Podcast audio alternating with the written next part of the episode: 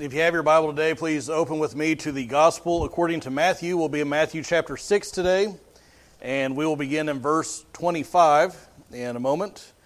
Matthew chapter 6 and verse 25.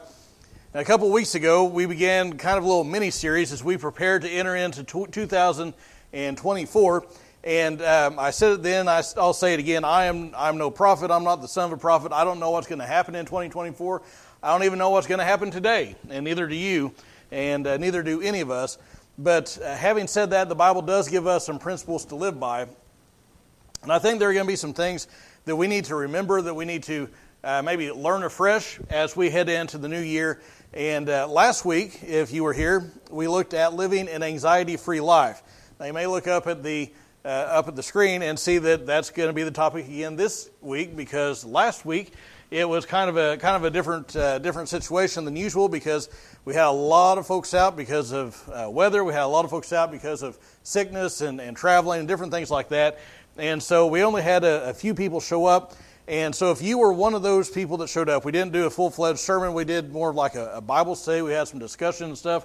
I, I, I pray and, and, hope that was a profitable time uh, for you if you were here. If, if, if you were here, don't fret. I'm not going to I'm not going to repreach those two points that we covered. If you are not here, don't fret because you will not miss those two points because I will uh, kind of hit them kind of in bullet point form. And so it's if uh, hopefully we'll get everybody in the same place. Now, one of the things that we talked about, and one of the statistics that I mentioned, was one that I found um, on online from the Citizens Commission on Human Rights International, and and they said that more than 31 million people, just in the United States alone, are on anti anxiety drugs. 31, over 31 million people are on anti anxiety drugs here in the United States. And I just, want, I just want to acknowledge at the outset, I did last week too, but I'll say it again. There are people who have anxiety disorders. They have different uh, uh, chemical things going on in their brains and different physiological reasons that some people need those medications and those people are probably never going to live an anxiety free life, and maybe not even an anxiety free day in their life because that's just that's just one of those things. And, and and their anxiety is not caused by a lack of faith or being unspiritual or something like that. I just want to acknowledge that at the outset. But having said that most of us and most of those 31 million people in the united states do not have an anxiety disorder each and every one of us here has struggled with anxiety in our past. Maybe yours is more short term and it's more uh, what you might call episodic in nature. It comes and goes. Um, some of us maybe are prone to worry, and that seems to be kind of our default setting. We, we find ourselves worrying and, and, uh, and getting all, all worked up about things. But either way, Scripture has something to say to us about our anxiety. Now, if you found Matthew chapter 6 and are able to, I'd like you to stand in honor of God's Word. We'll pick up in verse 25 and read down to the end of the chapter. This is part of Jesus' Sermon on the Mount, and he says, For this reason, I say to you, do not be worried about your life as to what you will eat or what you will drink, nor for your body as to what you will put on. Is not life more than food, and the body more than clothing? Look at the birds of the air, that they do not sow, nor do they reap, nor gather into barns, and yet your heavenly Father feeds them. Are you not worth much more than they? And who of you, by, by being worried, can add a single hour to his life? And why are you worried about clothing? Observe how the lilies of the field grow. They do not toil, nor do they spin. Yet I say to you that not even Solomon in all his glory clothed himself like one of these. But if God so clothes the grass, clothes the grass of the field, which is alive today and tomorrow is thrown into the furnace, will he not much more clothe you, you of little faith? Do not worry then, saying, What will we eat, or what will we drink, or what will we wear for clothing? For the Gentiles eagerly seek all these things. For your heavenly Father knows that you need all these things. But seek first his kingdom and his righteousness, and all these things will be added to you. So do not worry about tomorrow, for tomorrow will care for itself. Excuse me. Each day has enough trouble of its own. Thank you. you may be seated.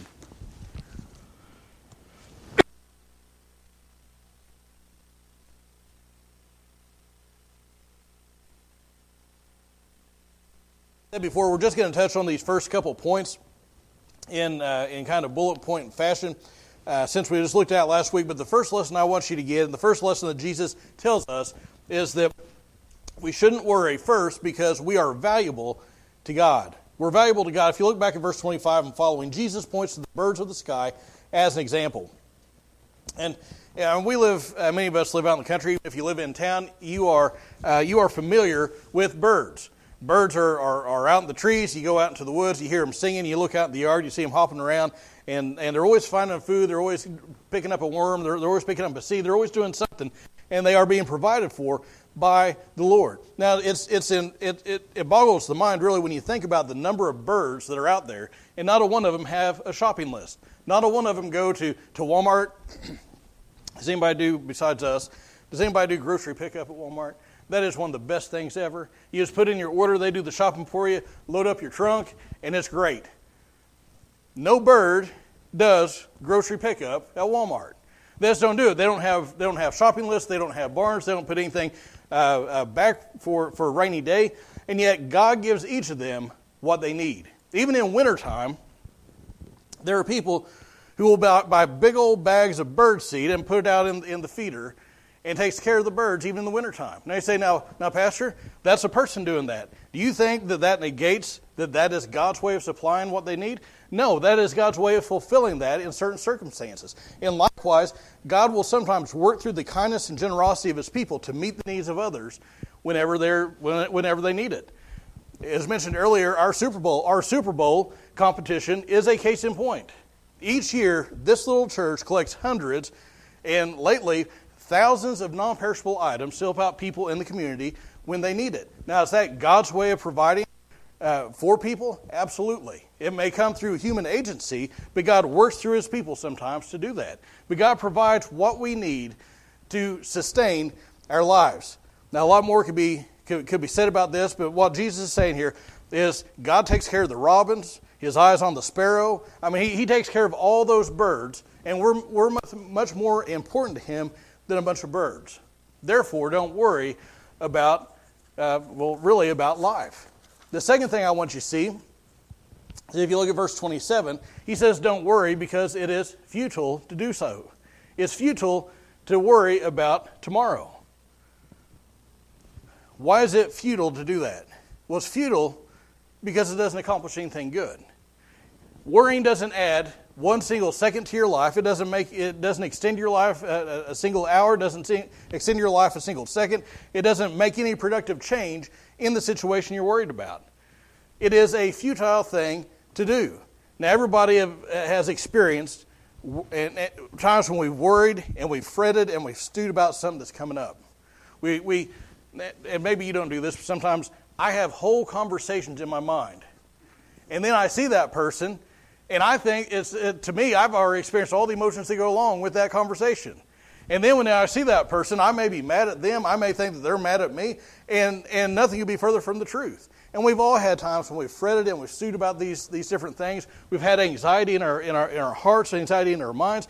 And the only thing that was accomplished was it made us cranky and stressed, put, worry, uh, put, put, put, put lines on our face, makes us lose sleep at night and we have all these different things that happen to us, and not a one of them includes making the situation better. Now, use, again, I'm, I'm, i used this last week. I've used a number of times as, we, as we've looked at this, this idea throughout the years, uh, and I wish it was original to me, but I love it, so I'm going to say it again. Worry is like sitting in a rocking chair. It gives you something to do, but doesn't get you anywhere and, and we, can, we can sit in a rocking chair and we can put forth all kinds of effort going back and forth, but it doesn't actually get us where we, where we want to go. And so, so why do we worry? I mean, we know that we're valuable to God, more valuable than a bunch of birds, and He takes care of the birds, therefore we can be confident He'll take care of us. We know that. We know that it is a futile thing to do to, to worry. It's not going to accomplish anything. We know that, that He's given us the greater, He's given us our life, therefore He's going to give us the lesser those things to sustain life. We know all this, so why then do we worry? Why then do we fret and stew? Well, to put it bluntly and to put it plainly, we worry because of the smallness of our faith. We worry because of the smallness of our faith. Now, the third thing I want you to see, and this is, this is new if you were here uh, last week, Maybe you kind of checked out, checked back in. This is new. Look back at it, look back at our text. The third thing I want you to see is that worry shows a lack of faith. Worry shows a lack of faith. Look at verse 30. well, actually, back if you back up to uh, verses 28 and following, Jesus gives an illustration from nature. Only this time, it's not the birds. It's not. It's not the higher animals like people. It's not the lower animals like the birds. This time, he turns to flowers and he turns to grass. He turns to herbage. Now, earlier he argued from greater to lesser. He gave us life. That's the greater. He'll give us the lesser. Those things to sustain life. Now he's arguing from lesser to greater. From lesser to greater. Now look at verses 28 and following. As I said before, Jesus is uh, he, he's, he's on a mountain sitting down. It's the Sermon on the Mount. And it's likely that even as he's sitting there talking, he's probably pointing out to, to, to, to some hillside covered in grass that's covered in, in beautiful lilies. And he uses that as an illustration of the truth that he's teaching. And, and so he says, the, the, the folly of worry about clothes and what we're going to wear and stuff like that, the, the folly of that is God will adorn the, the fields with beautiful lilies. He'll, he'll adorn the fields with grass. And those things don't worry about what they're going to, uh, how they're going to grow or what they're going to put on. They don't toil, they don't spin. In fact, they don't worry about anything because they are not sentient beings. And if God will so clothe the grass of the field, he, he talks about using it being fuel for the fire. Now, over in this part of the world, in this part of the country, we have, some of us have wood burning stoves. We have fireplaces. And I'm really glad for it. Because uh, the, the, the, last, the last month or so has been pretty brutal temperature wise. And you just can't beat wood heat. But they don't have a bunch of trees over there. They, they don't have lumberjacks going out and, and cutting, cutting trees down and doing stuff like that. And so what they would do was instead of burning, uh, like if, if, you know, we have, used to have um, a cook stove, and you'd put, fire, you put wood into it and build that fire. They didn't do that. They didn't have the trees. So what they do is they take grass and they would dry it, and they would use that as their fuel because they didn't have trees to use. And so what they do is they'd take this grass and they would fuel their fires with it, and they would use that to cook and, and things like that. And that's what he's talking about. He's saying that, that this grass is used for the lowest possible uh, job. It's just going to be burned up. Now, again, today we don't, we don't use grass for fuel, we use grass for feed. We may turn livestock out and say, there you go, eat it up. That is a, that is a pretty low job to be food for a cow or food for a horse. And what Jesus is saying is this, this, this grass that's out there, these flowers. Do any of you ladies like flowers? I know my wife does. Anybody else like getting flowers? What, is, what are flowers? Flowers are a way to say, I love you, or I like you. Or maybe it's just a way of saying, hey, I want to make my kitchen prettier. So I'm going to get flowers, I'm going to put them on the table. We use those things just to beautify things, just to say, communicate our affection for someone. But, ladies, what happens in, in just a few days with those beautiful flowers that were way too expensive? What happens to them? They die, right? I mean, sometimes even before you get them put in the vase, they start drooping and, and they turn brown. And you throw them out in the trash. It's just a, a it's a vase of death. Now, listen. We use flowers and grass for these low purposes. It's here today gone tomorrow. It's transient, it's temporary.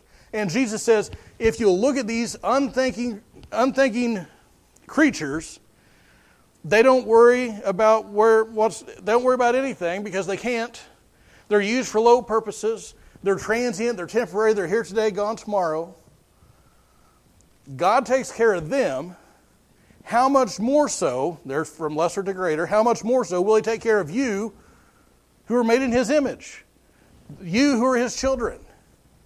And Jesus says, therefore, don't worry about tomorrow. And here's really the crux of the matter. Look at verse 30.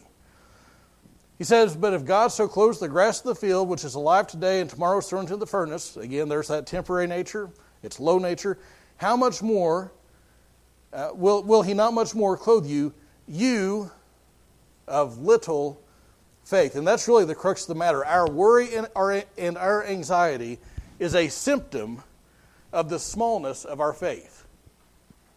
Our worry and our anxiety is, is a symptom of the smallness of our faith. I once heard a definition of anxiety that says something to the effect of Anxiety is the result of envisioning the future without God. Anxiety is the result of envisioning the future without God. And I heard that on the radio, and I thought, man, that's good. I got to write that down. And so I wrote it down. I wrote who said it, and I've since lost the note. And I don't know who said it now. And I don't even know if that's an exact quote, but that's the gist of it. That's a symptom of getting older, I think. It's or maybe it's just my disordered mind. But anyway, anxiety is the result of envisioning the future without God. And there's a lot of truth in that. Because if we really believed what we say we believe about God and His nature and His goodness, His providence, and all those things, our worry and our anxiety would go out the window. But not only that, but look at verse 32. He says that's the way the Gentiles, and in, this context, he's using that to speak of unbelievers. He says that's the way the Gentiles, the unbelievers who don't know God, that's the way they act. If you are worried and anxious, you're acting like somebody that doesn't have a relationship with God. You say, Pastor, that, that's not that's kind of harsh, that's not very comfortable. Well, that's true. It's not very comfortable. But that's what Jesus said. And listen, I'm, I'm guilty of it, same as you are. I, I, I, get, I get worried about the future. I get worried about what's going to happen here or there or, or about this situation. And really, that's not, that's not the right way to do things because that's acting like I don't know a God and I'm not in relationship with a God who takes care of all things. Listen, the root, the root of the problem is a lack of faith. The fruit is the anxiety. So, what is the cure for that anxiety? Well, the cure is faith. The cure sometimes is to preach to yourself. The cure for anxiety sometimes is to talk to yourself. Now, I'm, I'm pretty good about talking to myself. I talk to myself a lot. You know, I'll be trying to work through a problem, and, and if somebody were to come in to the garage or wherever I'm at, they probably think they're listening to a crazy person. Because sometimes I just got to work through things, and doing it out loud sometimes helps me. When I go to the store, sometimes I got to say, What was it Scarlett told me to get? I know there's something else that she told me. What in the world is it? And maybe you can identify with that. But many times when it comes to this, this worry and anxiety, many times our problem is that we listen to ourselves, we don't talk to ourselves. And what I mean by that is, is and, and surely I'm not the only one that has this happen, you'll get an idea about what's going to happen. You'll construct some scenario in your mind of, of the things that will be happening, and you start working through it, and your mind just goes. I mean, you can sit there and, and stare off into space. You can be looking at your phone, at the TV, whatever it is, but your mind is just going nuts and you're thinking, well, if, if this happens, then this person's going to do this, and this person's going to say that, and then I'll get involved, and they'll come say to me this, and I'll answer with that, and then they'll respond this way. And we have this whole big, and it's exhausting, right? I mean, we're done with it, and nothing has happened, nothing has changed. We think we know what's going to happen. We prepare for that, that, that eventual future we think is going to happen. And what we need to do, instead of listening to ourselves, we need to talk to ourselves. Sometimes we need to give ourselves a, a swift kick in the, the, the pants and say, listen, you need to get your thought life under control. You need to not let that get away from you. We need to start listening to that voice in our head instead of the one that distrusts God and His goodness and His plan, His providence, all those things. We need to sometimes talk to ourselves and say, you know what? God's been faithful in the past. These are times He's been faithful. These are times He's answered prayer. This is, this is a time when, when God has done this, He's come through for me, not just for my neighbor, but for me. He's done this in my life, and we need to remind ourselves and to trust Him. Sometimes it's a choice just to trust Him. Fourth, he says, if you'll, if you'll look further, look at verse 34. He says, Don't worry about tomorrow because each day has enough trouble of its own. Again, we know this from personal experience. Every day has its own troubles, and we don't know what they're going to be when we get up in the morning. We don't know when we, we get ready for work and we go outside and our tires flat, we didn't know that's going to happen. Otherwise, we would have taken care of that first before we took a shower and got our dress clothes on. We would have, we would have planned differently around our appointments, all these different things. We don't know what's going to happen.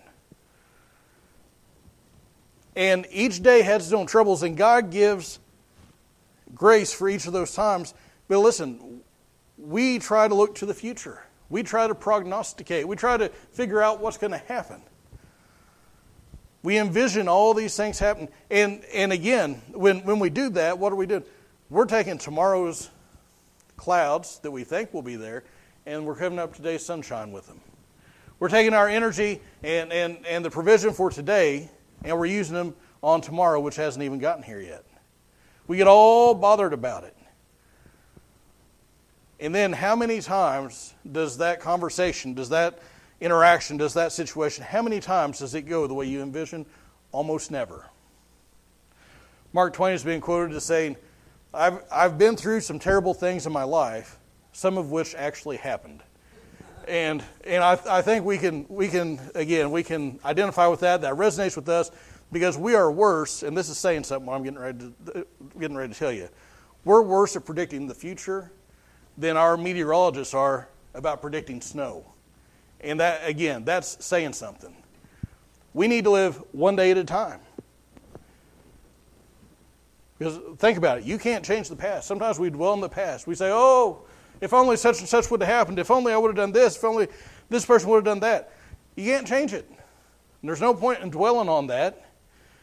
You don't, you, you don't know what's going to happen in the future, so there's no point in worrying about that. Therefore, all we can do is live when? Today. And as I said before, God gives us the grace and the provision for each day and what we're going to face in those days and the trouble that we'll come across in that day. Strength for those days' trials. And when we fret and we worry about the future, we're taking today's provision and applying it to tomorrow's possible problems, and you're always going to come up in a deficit that way. You're always going to be behind when you do that. So, what's the cure? What does he say to do? Verse 33. He's been, he's been saying, Don't worry, don't worry, don't worry. Here's something to do, verse 33. Get your priorities straight, and God will take care of you. He says, But seek first his kingdom and his righteousness, and all these things will be added to you. We need to seek first as our highest priority the kingdom of God. And when we do that, all these things will be added to us. God will care for us. He'll take care of his children. He cares for his own. We just sang him a minute ago. We need to be about the Father's business because he knows what we need before we do and better than we do. I think it's Garth Brooks had a song about uh, thanking God for unanswered prayers. You remember that song? I understand the sentiment, but it's bad theology. Sometimes it's, the answer is just no. It's not unanswered. The answer is just no. But the sentiment is, is right because we, in our limited understanding, we think that this is the person that I need to marry, this is the place I need to go to school, this is the house I need to live in, this is the job I need to have, and we think we have it all figured out. And sometimes God says no because His way is a lot better than ours.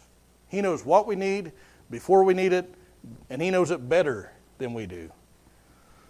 And so what Jesus is saying here is we don't need to live in 2024 today we don't need to live a life of anxiety. We don't, it's not accomplishing anything good. He cares for his own. So have faith in him. And really, it's incredible when you consider it because the Bible tells us one thing that we should have some level of anxiety about.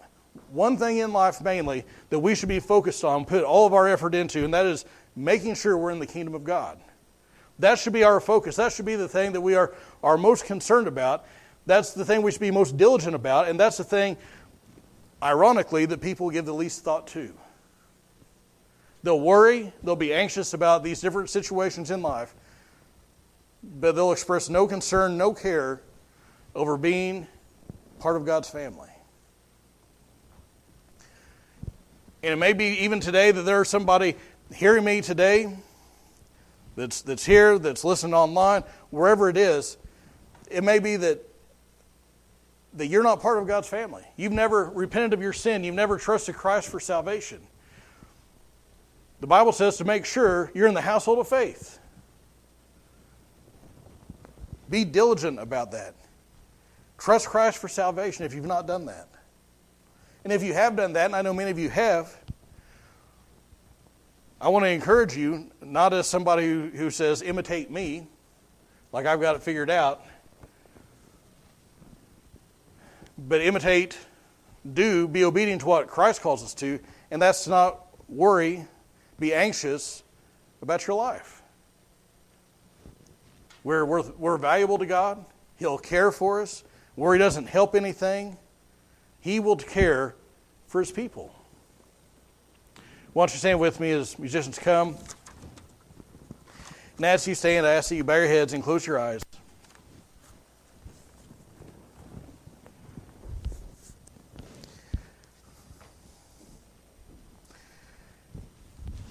And with nobody looking around, I want to encourage you to apply this text, not just be a hearer of the word, but a doer as well. Is there some situation in your life today that you're worried about? And as you're bowed in prayer, I, I would encourage you to make a choice to trust God in that situation. Now, I'm not saying that if you do that, all of a sudden everything, you know, you walk out of the, the church doors, you're going to get a phone call that everything is all changed and everything's all fixed and hunky dory and, and all the rest.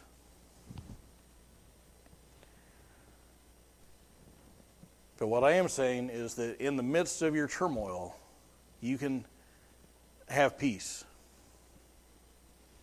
That peace which passes understanding. That peace that comes from Christ. Jesus said to his disciples, My peace I give to you. My peace I leave with you, not as the world gives. Are you worried about tomorrow? You worried about your future?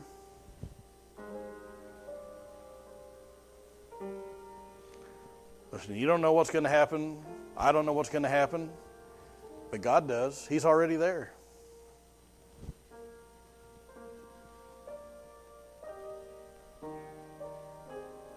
He's not failed you yet, and He's not going to start today.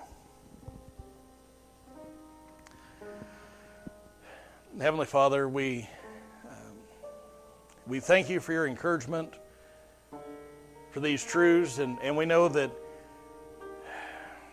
that it's a lot easier said than done. We know it's a lot easier to talk about faith, to talk about trusting you, to talk about preaching to ourselves, but it's really hard to put that into practice consistently and faithfully. But God, I pray that you would help us to be diligent to do that, to not be worried or uh, anxious about tomorrow, about our lives, but to rest in your grace and your provision. And Lord, I pray for each person that's that's here today, those who are are uh, hearing this another time. Lord, I, I pray for each person as we bring our burdens to you. And I ask that you'd help us to be faithful in trusting you. And if there's somebody that needs to accept Christ as their Savior, I pray that you would draw them to yourself today. We ask these things in Jesus' name. Amen.